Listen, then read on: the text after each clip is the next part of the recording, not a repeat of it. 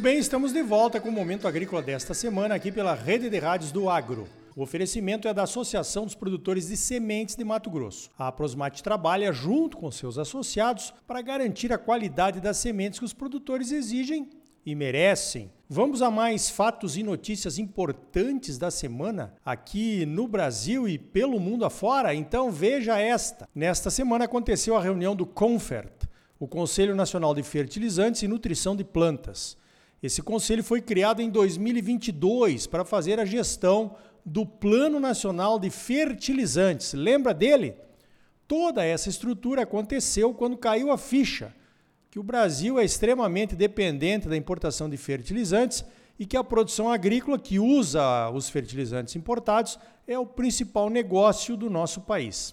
Importamos 87% dos fertilizantes que consumimos isso nos custa 25 bilhões de dólares todos os anos. As consequências de um embargo, como aconteceu com a Rússia quando invadiu a Ucrânia, e com a China que resolveu suspender as suas exportações de fertilizantes para garantir a sua própria produção de alimentos, e com o Canadá, que atende preferencialmente os Estados Unidos, mostraram que podemos ficar desamparados num piscar de olhos. Os preços dos fertilizantes subiram meteoricamente e quase chegamos à situação de que nenhum dinheiro pode comprar aquilo que não está à venda, pois não tem o produto.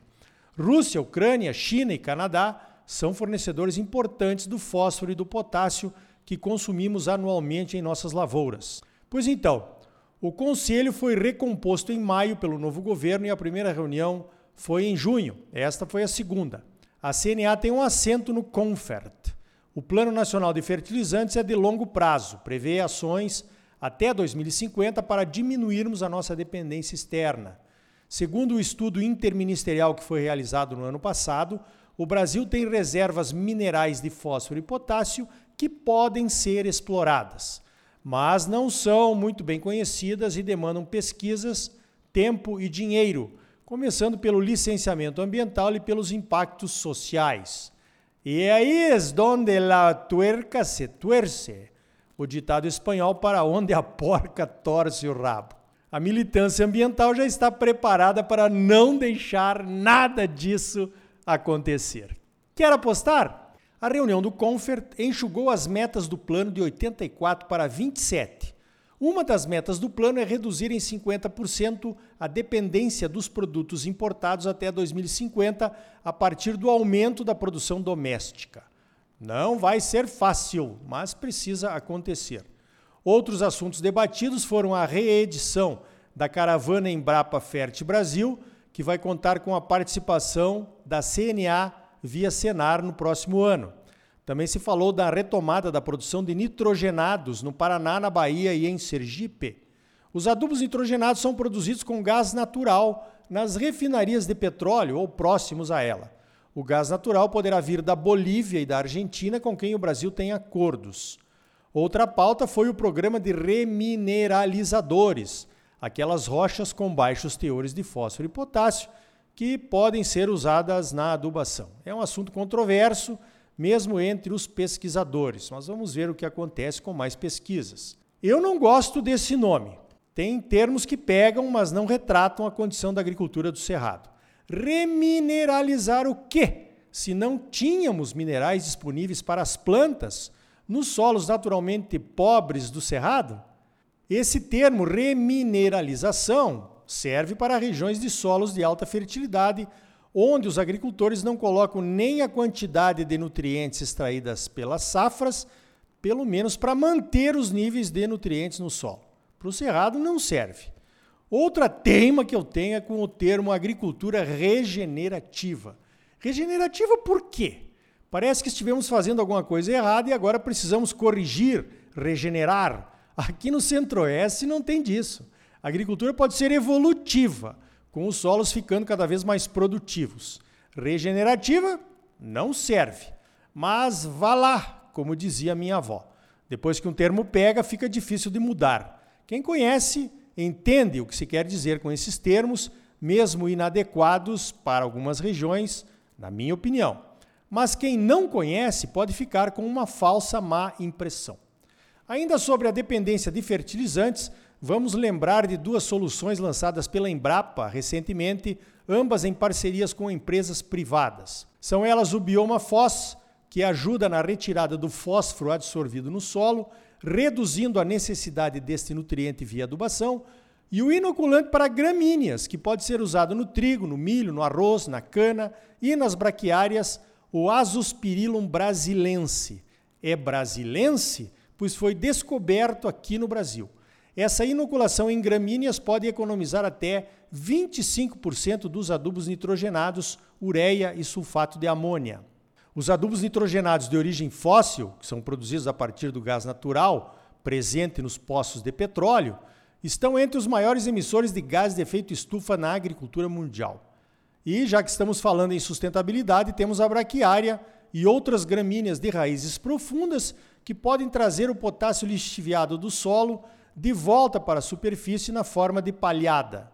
Enquanto não vamos conseguindo explorar as nossas jazidas, porque estão em áreas indígenas, ou em áreas de proteção ambiental, ou no meio da Amazônia, ou isso, ou aquilo, as soluções caseiras típicas do Brasil vão aparecendo.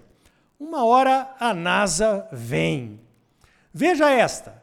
Está começando nesta semana mais uma conferência do clima. Desta vez será em Dubai, nos Emirados Árabes Unidos, uma das regiões de maior produção de petróleo do mundo, e também conhecida pela megalomania de suas estruturas absurdas, construídas em pleno deserto, como as Palmeiras, um aterramento urbano em pleno mar, a pista de esqui com neve artificial do shopping Dubai, os prédios gigantescos, um mais moderno que o outro, de arquitetura inovadora.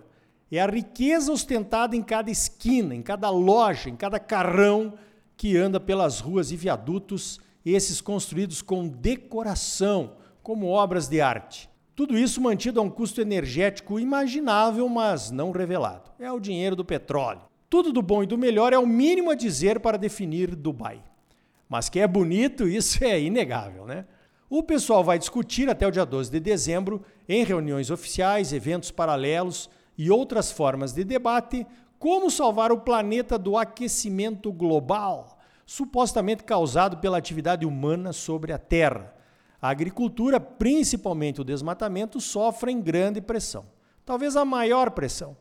E o Brasil, é claro, está no centro das acusações e das discussões. O Brasil sempre leva propostas inovadoras para a produção sustentável, mas continua sendo um dos grandes vilões, principalmente por conta do desmatamento da Amazônia, que não acaba nunca, né? Com essas discussões e acusações, estamos perdendo o foco das verdadeiras emissões de gases de efeito estufa. Essas conferências do clima no início discutiam as responsabilidades dos países ricos com as emissões de CO2. E as maiores emissões de CO2 vêm dos combustíveis fósseis, o petróleo e o carvão, usados para produzir eletricidade para as indústrias e combustíveis para o transporte.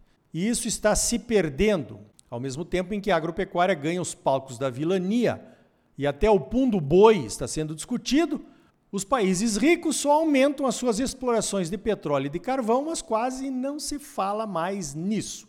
Eu acho que tem um componente visual nessa questão, além de outros tantos. O desmatamento da Amazônia ou de qualquer floresta pode ser mostrado diariamente pelos meios de comunicação e são imagens impactantes. Mas a grande emissão que vem da queima do petróleo e de seus derivados, ou da eletricidade gerada pela queima do carvão, produz gases invisíveis, o CO2 e seus similares. Então isso não se vê. Aliás, um comentário aqui: se o Brasil zerasse as suas emissões, menos de 2% das emissões mundiais, se parássemos com tudo, mesmo assim não salvaríamos o planeta do aquecimento global. Apesar de sermos um dos países mais visados pelo mundo inteiro, né? Essa COP vai avaliar a situação da implantação das metas definidas por cada país. É claro que andou muito pouco. Pandemia, guerras, geopolíticas, embargos, boicotes, tem explicação para todos os gostos. Então vamos nos preparar para a próxima COP. Enquanto isso, vamos tentando mudar o mundo sem perder a dignidade, a qualidade de vida e o charme. Certamente o mundo de Dubai não será a meta de mudança mundial. Mas e eles? Será que eles aceitariam retroceder, largar o Porsche, a Ferrari e voltar para o lombo do camelo? o que é que você acha? Eu prefiro meu carrinho a álcool por aqui mesmo, tá? A CNA está participando da Conferência do Clima para levar a mensagem dos produtores e tentar defender o setor das falsas pressões e das falsas imagens. Ao final, vamos contar aqui no Momento Agrícola o que aconteceu por lá.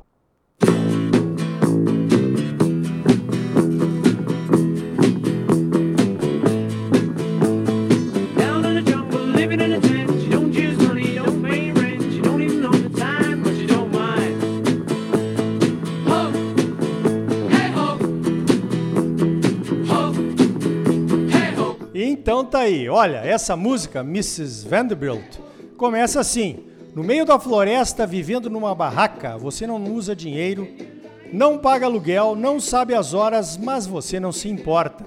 Será uma profecia sobre o nosso futuro? Largar a civilização e ir viver na floresta?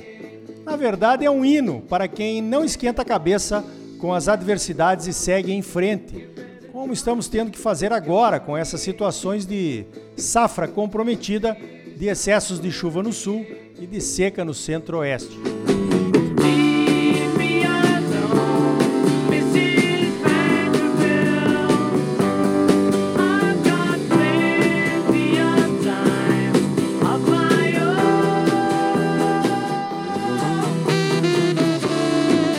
No próximo bloco, os efeitos da seca e do calor sobre as plantas da soja e o que devemos aprender com essa situação.